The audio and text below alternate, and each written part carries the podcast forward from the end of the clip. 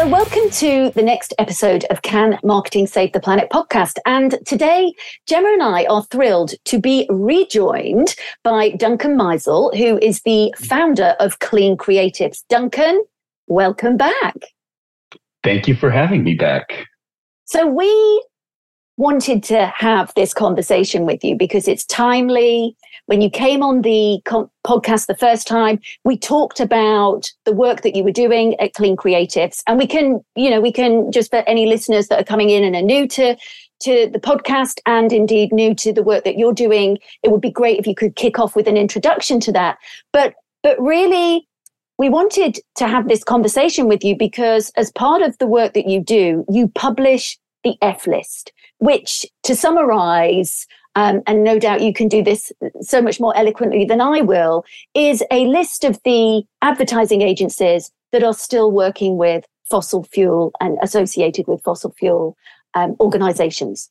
And that was just published very recently. And Gemma and I saw that list and thought, oh, goodness, it's kind of going in the wrong direction. You know, we know you're doing amazing work. We know more and more agencies are signing on and taking the pledge not to work with fossil fuel organizations. And so when we saw the number of agencies that were actually doing so had increased, we thought we need to speak to Duncan and find out what's going on. So that was why we wanted to get you back on the show to have that conversation. But let's kick off first with an introduction to Clean Creatives and the work that you guys do. Yeah, thank you for that. So Clean Creatives is a global campaign to get the advertising and PR industry to stop working with fossil fuel polluters. We have a pledge that asks agencies to not work with any company that commits more than 50% of its capital expenditure or gets more than 50% of its revenue from fossil fuel production, transportation, combustion, or refinement, or front groups or organizations that represent those companies. And the reason that we're doing this is that fossil fuel polluters are the world's biggest contributors to climate change. The energy system is responsible for about 75% of dangerous carbon pollution. And the companies in that sector have told investors and regulators that they plan to increase the amount that they pollute over the period of time that we need to be actively decreasing that pollution. So roughly speaking, the International Energy Agency says that we need to reduce carbon pollution by 50% over this decade. And if you go to Exxon, Shell, Aramco, Total, so on and so forth, and ask them, what are your plans? They say, we are going to increase the amount that we pollute over that same decade. So those companies are committed to destroying the planet effectively, and providing marketing or PR services to them is irresponsible. It's not compatible with a commitment to the communities you work in, to the sustainable brands you work with, or your staff. So that's why we've been asking people to take the pledge. And I'm happy to say that a lot of them are doing it, that we have nearly 800 agencies that have signed our pledge in the 3 years since we've been running this campaign. And they are really excellent at what they do. So we just had the biggest agency yet to sign last week, Allison PR. The first agency was more than 1,000 people to join. And I think we're making really great inroads into this conversation, even among agencies that haven't yet signed the pledge, which I'm happy to talk about too. Fantastic. Well, that's encouraging. So they may not have signed the pledge yet, but they are actually making some shifts in their thinking, perhaps. So tell us a little bit about, the 800 agencies that are on board with making the shifts. That's a good number. What? I mean, it seems like a big number. I mean, I don't know how many agencies. I feel great about it. we often talk about, when we looked at the number and did some analysis, that there are 10.6 million marketers on the planet.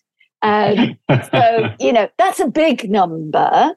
And of course, many of those marketers will be working within these agencies. Not every marketer works within an agency. There are lots of other disciplines, but of course, I suppose the news that isn't so great that we saw on the F-List is that the F-List is increasing. I think the number of agencies on the F-List this year is actually a credit to our researcher, Neantara Dutta, who came on and was able to work on this project kind of with substantial time for the first time. So the past F-lists have been a little more of an ongoing sort of side project. And this year we had someone who was able to sit down and like really dig. And the sources for the F-list come from a variety of places. They come from government disclosures. They come from agency websites, award shows, portfolio sites, news reporting. And we were able to do not only a better global search, but a multilingual search this year. So we were able to look more deeply into Spanish-speaking outlets, and different languages around the world. So I think we just did better research as the best reference point. And I'm proud of that. And the other thing that makes this year's F-list different is that in the past, we kind of had a bigger reporting window. We looked at, things from 2015 on or so. And this year we tried to be really precise and look for agencies that were doing work right now in 2022 and 2023, the hottest years in human history. The marketing and PR industry has been directly told by the UN Secretary General, by the Intergovernmental Panel on Climate Change, that working with major polluters is a significant contributor to the climate emergency. There's really no way to say that you don't know this is a dangerous activity at this point. And we think that brands and professionals who are looking at working at these places deserve to know which companies are choosing to ignore those warnings. I guess it is a case of ignoring those warnings, because I can't imagine, or maybe I'm wrong, that any of those agencies on the F-list have come out to defend their decisions and their choices to work with the fossil fuel companies, have they? You might be surprised. This is the ongoing challenge, right? So the reason that we're doing this campaign is the marketing industry is made up of people who generally do want to do good. It's people who are thoughtful, creative people who, if you are involved in communication, it's because you care about other people and you wish to connect with them. So and it's very hard, I think, to internalize the fact that if you've been working with a client for many years, that may not actually be doing good. I'm very sympathetic to that it's a difficult thing to kind of process and consider.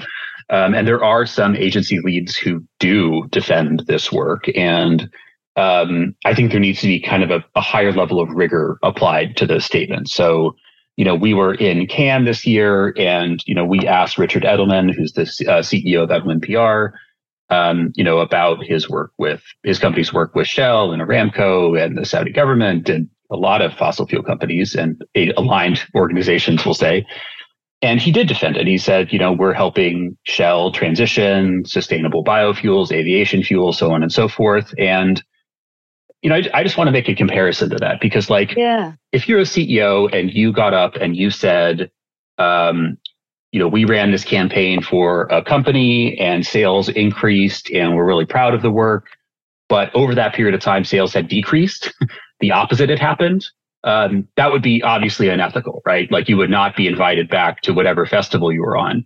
But somehow when we get into the subject of sustainability and fossil fuel polluters, you can get up and say, we're helping these companies transition. We're doing such good work. And the opposite could be happening. But no one sort of seems to bat an eye. And in the case of Shell and the Edelman's work with them, for instance, over the period of time that Edelman has been working with Shell, Shell's produced more fossil fuels than ever. This summer, a couple of weeks before Richard Edelman made that statement, Shell had an AGM, their annual meeting, and they said, we are happy to increase our fossil fuel production and cut our investment in net zero technologies. But you can still go up at Cannes and say, isn't it good that we're helping these companies transition, when there's no evidence for that claim? In fact, the opposite is true. So there are some people that are making that claim. I don't think they are being responsible. I don't think they are being backed by the evidence.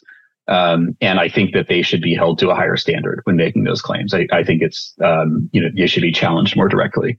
Well, the CEO of Shell, the new CEO of Shell himself, has made it very, very clear that it's almost not his responsibility or his organization's responsibility to do this, hasn't it? He, you only have to listen to other sort of podcasts and news media coverage on this. It's blatantly clear, and they have moved and shifted their targets out to reach, to decarbonize, and the amount of investment they put in renewable energy is minuscule in comparison. Plus also looking at new gas and oil projects still that is ongoing. So it's not, it is completely indefensible, based on all of that.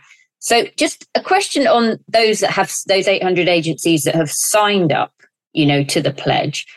What are they saying in terms of the work they're now doing? Because clearly now they're on a drive for and taking up the opportunity to create more sustainable markets moving forward. What are the sort of things that they're focusing on? Yeah, and Duncan, you said at the beginning, this is 50% of their revenue was based on working with the fossil fuel polluters, right? That was how that's the standard for, like, if you are a fossil fuel company, by our pledge, if more than 50% of your revenue was coming from fossil fuels. Yeah. So these 800 agencies at one point potentially weren't on the F-list, or were they on the F-list and they've moved out of the F-list? Because that means that they've cut a big part of their revenue. That's quite a big shift for them to have made to actually to live by that pledge. Well, the 50% is just referring to, like, what's a fossil fuel company. So, like, for instance, like, there's the energy company Orsted that at one point was called Dong, which is a terrible name. And, if you had worked with them, prior to their rebranding, we would have considered that a fossil fuel company. But they're an energy company who still has a small amount. They still own some, like, gas power plants, but huge percentage of what they invest in and what the revenue comes from renewable energy or zero carbon technology. So the 50% is just sort of, we want to be able to draw a line that says, here's what an energy company has to be doing. Here's the scale of investment they need to be making so that there's a clear incentive to work with companies that are doing well. Because so few of them are, and when they are, you need to have their back. They need to help rebranding, as Dong points out very clearly. In terms of the agencies that have signed, it's an interesting conversation every time. I think everybody has their own approach to it. The most common thing I hear from leaders is that, one, they just sort of have there's an ick factor. I just don't want to be involved in this anymore. It doesn't suit the principle. It's not why I got into this work. It doesn't align with our values. It's not the way I want to grow my company. And then they also talk a lot about talent and recruitment and culture. Yeah. And I think when agencies have signed the pledge and they sort of communicate that out to their staff, reaction is always immediately positive. Everyone is just like, this feels great. This is like a genuine commitment. It's drawing a clear line. Yeah. It puts us on the right side of history. And it makes their staff happy. It makes their potential staff happy. It's something you can put to be, a tiebreaker in some sort of like tough recruitment conversation. Like, we can guarantee that you're never going to have to like swallow a pitch for Aramco. Yeah. Like, how nice is that? That's something that you can really offer people that is a quality of life and a quality of purpose. And so it just helps align agencies with the reason they do what they do. And it's not always simple, but the reality is that agencies don't take every pitch that walks in the door. If you're saying yes to every single client that offers you money, you don't have a functional agency, probably. Yeah. That's not a way to run a company. Everybody has a line. Everybody makes decisions on this every day.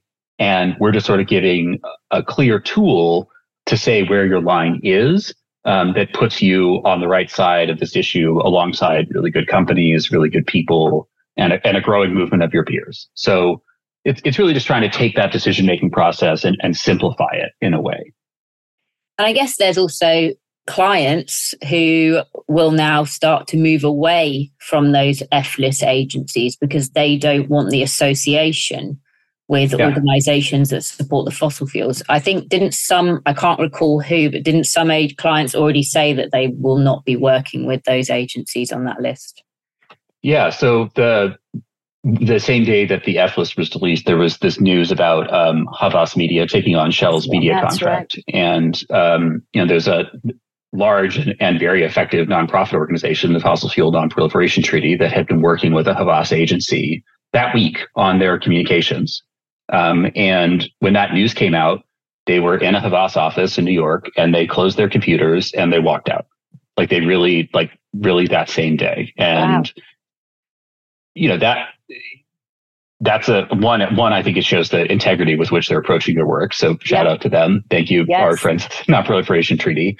But you know, that's a very immediate consequence. They were talking about a much longer, larger contract, and that's just off the table now. And that's one example of like a very explicit conflict where it was just like, this is 100% a no for us, and like, see ya. But I think there are more subtle ways that it can play out as well. You know, just in the same way that recruitment, you could be like, here's a sweetener. You know, it could be the case that if you're a big company with ambitious climate goals like IKEA or Salesforce or something like that, when you're sort of presented with two options, you know, if you're like, well, I won't have to, there's no risk that our marketing resources and lessons go to serve, you know, Exxon's next greenwashing campaign. That's a bonus for us. You know, it's a sweetener. And, you know, we're working with brands that are starting to incorporate that directly and to make that kind of like a condition of their RFPs. And they've not yet made that public, and I'm not going to blow their cover yet. But this is something that we're developing. And, you know, it just starts with asking questions. And, you know, if this is not a question you want to have to answer, then don't have it on your books, like figure out a way to get out of it. Yeah. I mean, you want a clean supply chain, right? Don't you? You want a clean... It is part of your supply chain. It is. It is part of your supply chain. It is. You know, and when we're all thinking about scopes and what that scope 3 responsibility is, then, you know, the supply chain is where the biggest impacts are. And so you've got to clean that out. And so this is, it's remarkable though, that that tension between what, I mean, it must be very difficult for people within an organization where, I mean, you said it's unlikely that they're not aware. I just wonder if that awareness is as clear as we think it is, that people are aware that their organization is working for that fossil fuel organization and what that means, and that they're aware of the impact of the fossil fuel organizations on the planet, you know, and is that awareness absolutely evident everywhere? Because, I mean, we still speak to people where there are questions around that, or, oh, I didn't realize. And so I just wonder if that has truly cut through, that there is a level of ignorance is bliss. Well, there's lots of layers. Like, you know, that I always like to say that the first target of greenwashing is the agency. The agency has to be bought in and, you know, understand the strategy and be kind of sold on the idea that you can talk about these companies as green in order for them to do it. So, and we know greenwashing works. It is an effective tool to persuade the public. So, you know, if you're persuading the public, you're persuading your agency first. And, you know, I think there's different levels of responsibility too. Like if you're the C-suite of an agency, it's your responsibility to protect the long-term growth and health of the organization. And it is your responsibility to ask these hard questions. And I don't think there is an excuse for an executive to be like, oh, I just didn't know. It's like, no, you're actually supposed to take a hard look at this. And it's not that hard to find the evidence. I think for people who are asked to work on these projects or are, you know, just sort of in the building in one way or another, climate education is a constant journey. Like you need to reiterate this stuff over and over. There's sometimes facts even I'm surprised by, and I focus on this. So I don't think there's as much responsibility that falls to those people. But I do think it is a responsibility if you lead an agency to know the clear facts and to address them. But yeah, there always needs to be more climate education. We all need to, you know, get the re-up on that. I also think, you know, there is enough going on in society in terms of there's a lot more people taking action, isn't there, against organizations? Is it California have just started some big action, haven't they, against fossil fuel companies? Obviously, there was Climate Week in New York, and now look at New York. I mean, the dots are getting easier to join. And I think, as Michelle said, sometimes ignorance is bliss, and willful ignorance is where it's kind of I feel like we're coming out of that now, and it can't be ignored anymore. So hopefully, in terms of those 800 agencies that are, you know, have signed the pledge, they will start to take the business of all of the other organizations who, first of all, don't want their decarbonisation commitments impacted by the agencies they work with, because that would be significant for some of them. And also the, you know, just the doing the decent thing moving forward when the impacts of things like the weather and biodiversity loss have reached such a prolific height and critical part that you just say, this is completely unethical now, isn't it, moving forward? And climate quitting is a reality. You know, people just don't want to work for those organizations that aren't taking responsibility. And it's all over the press around the billions of profits and the history. I mean, you know, from Exxon, there's that letter from the 1950s, isn't there? That, you know, it's talking about in the 70s and the 80s about they were aware of how they were skewing and greenwashing the science even back then. So I think there is, whether you're in the space or you're out of the space, as Gemma said, it's becoming more and more commonplace that everybody is aware of the changing weathers and the changes that we're seeing in climate. And actually, the continuous conversation around the impact of the fossil fuel organizations, polluters, you know, whatever you want to position them as not taking responsibility. Yes. So where do we move? Where is this leading to? Do you hope, Duncan? I mean, obviously it's a journey, it's a challenge. There are 800 agencies that have moved over and are doing the right and decent and responsible thing. There's a whole load of enormous agencies that haven't. And I suspect there is a growing tension within those agencies. Where do you see this heading? Do you see that there is, and I know that the work, for example, of purpose disruptors, they're trying to legislate for organizations not to be able to work with certain organizations that are the biggest polluters. And so in advertising. So where do you think this is heading? Well, I just wanted to say something about the California lawsuit, because it is really significant. I mean, California is by far the largest jurisdiction of any kind to take this on. They're bigger than many countries. And if you read that lawsuit, there's, you know, 10 or so different points, and almost all of them have to do with false advertising. It is a lawsuit about marketing. Yeah. It is a lawsuit about public affairs. Yeah. And you know, this is really important for companies that do want to market green products, that are genuinely invested in the climate transition, because all of that misleading stuff makes your job harder. Yeah. If you have a fossil fuel company that is out there saying fossil fuels are reliable and clean, they're diminishing the brand value of non-polluting products that are actually clean and actually reliable.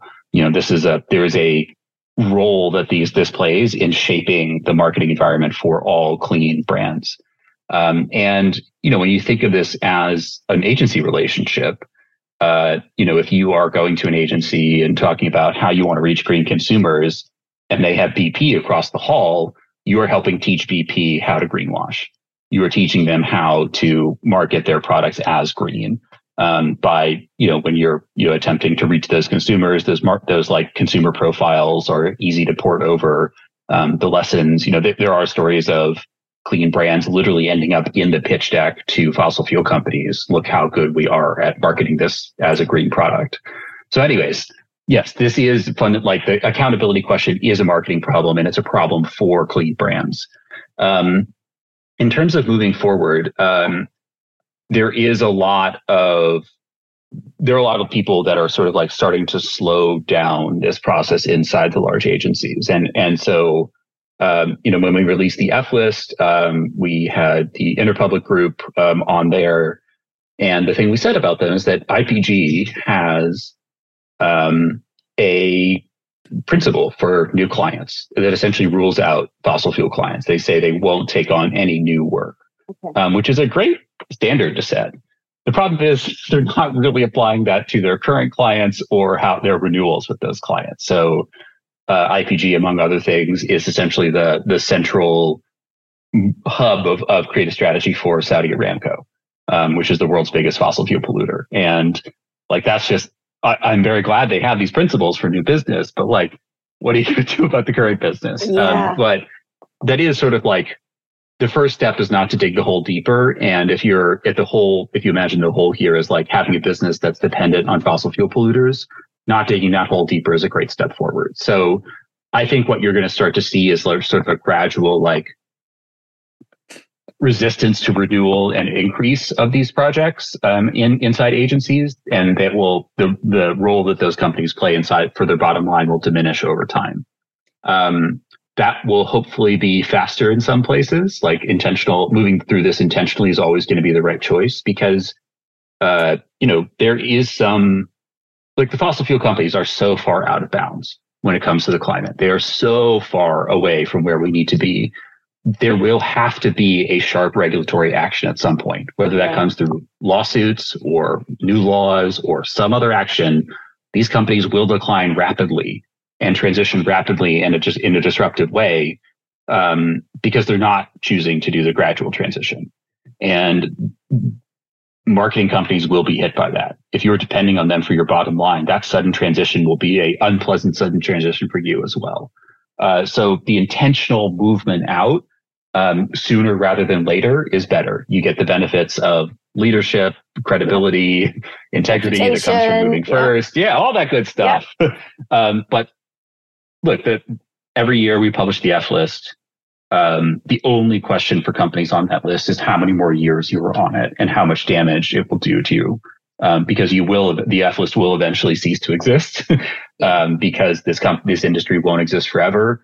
But the question is just how much harm will it do to you, your bottom line, your reputation, and your clients. And the planet, for God's sake, you know. Oh, well, that too, yes. You know, the one planet we live on. That's the kind of other thing, you know, how is this sustainable? And I don't mean sustainable and environmentally sustainable. I mean, how is this sustainable as a long-term strategy for any successful business? It's just kind of, I loved how Christiana Figueres talked about the fossil fuel industry, saying they're whacking the piñata to get all the sweeties out. You know, it's kind of like making making hay while the sun shines as much as they can, but they know the end is nigh. Yeah. So you've got the F-List, right? And the F-List was published, and I see a lot of on LinkedIn, a lot of threads talking about the F-List, a lot of people posting about the F-List. What about how those organizations that have signed your climate pledge, how do we raise the awareness of those, raise the, I guess, the profile of them and why they've chosen not to do it, and almost take that other side of it where we have to educate and almost tell the good story so that the people can then make those informed and educated decisions? Because I see, you know, there's the Race to Zero, which is the UN-backed campaign for organizations and cities and that to back the Paris Climate Agreement. But there's over 8,000 organizations who have signed up to that. I have found very little that they really prioritize and promote that on their websites or how they talk about themselves. Yeah. So how do we take those 800 agencies and get them really talking about why this needs to happen in their decisions? So we have an exciting opportunity for me to plug an ongoing series on our social media channels called Coming Clean, which is just interviews with 9 different CEOs about why they took the pledge and how it impacted their business. It's a really global mix. We have someone from Argentina, from Turkey, from Vietnam, several, I think today the one that's going up is from a Swedish agency, Volt. And a couple Americans. So it's a really nice global look at this issue. And yeah, we want to tell those stories, and we want to explain sort of like, not just like why they did it, but why it was good for them and what their hesitations were and, you know, how they overcame those hesitations. And I'm really proud of those videos. I think it's very excellent storytelling on the part of everybody who participated. It's really cool. Yeah, we want to do more like that, and we want to give people more storytelling tools. And this is sort of actually a priority for us the remainder of the year, is that we're going to try and build more storytelling projects that work off of that template, because they deserve to be validated. They deserve to be lifted up. And I think our problem with that, honestly, at this point, is that so many agencies are signing the pledge that it's a little hard to keep up. Great, though. It's a nice problem to have. This is the nice problem to have. But yeah. I think 50 agencies signed the pledge during Climate Week, which is more than in any other week since we launched the campaign. So there is a nice upward trajectory in many senses. and we just have to keep up. Yeah, and I think that getting the word out there also from people that work in those agencies to other people within the advertising kind of industry to that work for the big agencies to say, you know, this is why we work for them. The culture's different. You know, it's a much better, you can sleep at night and all of those things to try and get that migration of, you know, without employees, organizations are nothing, are they? Despite all of the money, you need the people. And I think we know from our research that, you know, Gen Z and millennials are voting with their feet, as much as it's not the easiest decision when you have to have mortgages to pay and you have to live, you know, and feed yourselves and all of that. These big decisions are being made, isn't it? So I think as much noise out there about the good can almost be more powerful than, I mean, everybody knows the oil company, gas and oil companies are hugely damaging to the environment. It's now, how do you get the good to rise up, really, isn't it? Yeah, I mean, well, speaking as a millennial, not many of us have mortgages, so it's not that big of a concern. But, you know, one of my most interesting statistics, I think, in this discussion about talent and young people is, you know, in 2019, we had the global climate strikes. Thank you, Greta, and many other people besides Greta. But, and in American institutions that grant degrees around oil and gas exploration, you can see starting in 2019, it just drops off. Like people, they just stop even looking to get the degrees anymore, and it drops by like 40% in 2 years. Brilliant. And that's a very, you know, though people, if you were in high school and you were marching in 2019, you are approaching graduation right now from college, and you are thinking about where you want to work. Yeah. And this is a question that has been live for you for years, that all of your peers are aligned on. And you're going to look quite silly if you start doing work for the worst companies on earth. So I think there's just a huge generational shift that hasn't yet been fully realized and internalized. But for people who are entering the workforce now, I think this is crystal clear. I also think that some organizations, you know, so when organizations get called out for greenwashing, I often wonder why the agencies aren't named alongside them. You know, because, and this is a question that I have raised on LinkedIn in conversations, is those organizations are made an example of, yet the agencies, trying to find out the agencies who came up with that idea, because it starts, as you said, with the agencies and the creative. I think there's almost a case for calling out the agencies that are clearly not even considering the guidelines and the rules and the general morality of it all. There is some, like, I think, legal considerations of, like, okay, you kind of have to do what the client says and they have the final say and all of that. But our take is just like, don't put yourself in that position. Exactly. Like, don't put yourself in relationship. Yeah. Like you may not have legal responsibility, but like you're involved. And, you know, if we're going back to that California lawsuit, guess where that discovery is going to be focused? It's going to be focused on their agencies. It's not just going to be like, what did Exxon say? It's going to see, what did Exxon say to their agencies? Yeah. There was a U.S. congressional investigation last year that released a bunch of documents from, you know, different fossil fuel companies and about their marketing strategy and what they knew about climate change. And you can see Exxon emails being exchanged with BBDO employees in those documents where they talk about these ads that are now the subject of multiple lawsuits around the world about Exxon, you know, promoting algae fuels. And you can see the dialogue where, like, the agency is like, what if we said this? And the Exxon people being like, we can't actually say that. That's not true. And then sort of like going back and forth around this, where I think there's clear responsibility for the people who are in that sort of dialogue. If you are having to like workshop your emails to, or workshop your script over email to make it look by the letter of the law acceptable, while also leaving a very false impression. Yeah. I think you've done the wrong thing. Yeah. That is total spin, isn't it? I mean, that's wow. And what about, you know, the challenge of, I mean, it's a big issue, but let's just say hypothetically, or whether this becomes the reality, advertising, marketing is removed from the fossil fuel polluters. It is. What is the enormity of that, do you think? You know, because I mean, clearly the tobacco industry continues, yes, and the advertising was removed from that, regulating, and but it continues as an industry. It did have an enormous social impact because less people smoke now, you know, than they did when that. So clearly, it has an impact. But from a fossil fuel perspective, even if it was to be removed, it's not going to make them change, is it? Well, the way I look at it is that without the power of the marketing and communications industry behind them, they don't have the cultural and political power to stop regulatory action.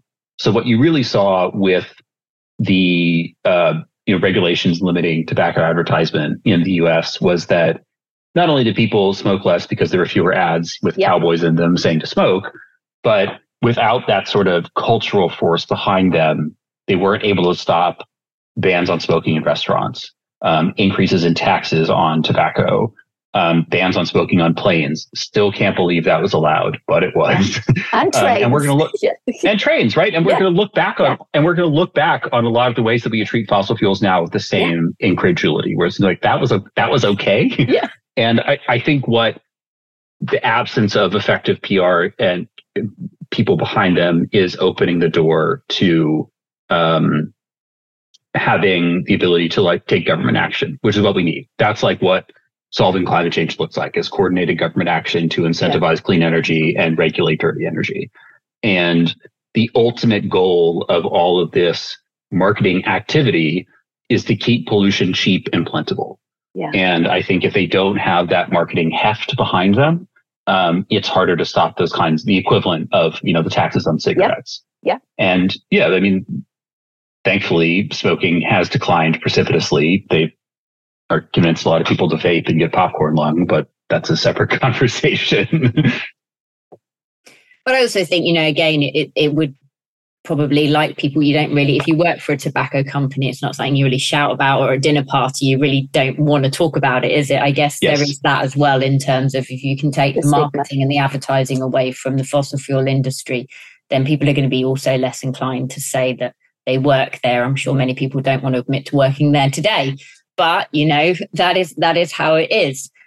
Well, it has been absolutely amazing to catch up with you again, and we will continue to follow your work, and we look forward to all of those 800 agencies rising up as well and talking about all the good they do. Yeah. But as always, Duncan, we love to ask our guests the same three questions. So our first question to you is, can marketing save the planet? I was thinking about this yesterday, and it's easy to get cynical about marketing, but I was just sort of reading Adweek yesterday, and there was this great article about a rum brand having a 0% rum, and I have friends who don't drink or have had problems with alcohol, and they're talking about the marketing around that and the campaign, and I was like, this is actually a really nice contribution. Like, this is actually like, it is so great when marketing can be used to like make people feel safe and seen and have the opportunity to like do things that are fun and point those out. And climate solutions are wonderful. You know, like, I have got an e-bike last year, and I've been just biking around Texas more, and I love it. Yeah. And I think if we can use marketing to like open the door to those kinds of climate solutions that do provide joy and happiness and connection and things like that, like, that's the good stuff. Like, let's get on that. And I think if we can commit to those kinds of climate solutions, I think the answer is yes. Yeah. So can it? Yes. Will it? Question mark. Yeah. Big question mark. And our next question is, what do you hope business looks like in 10 years' time?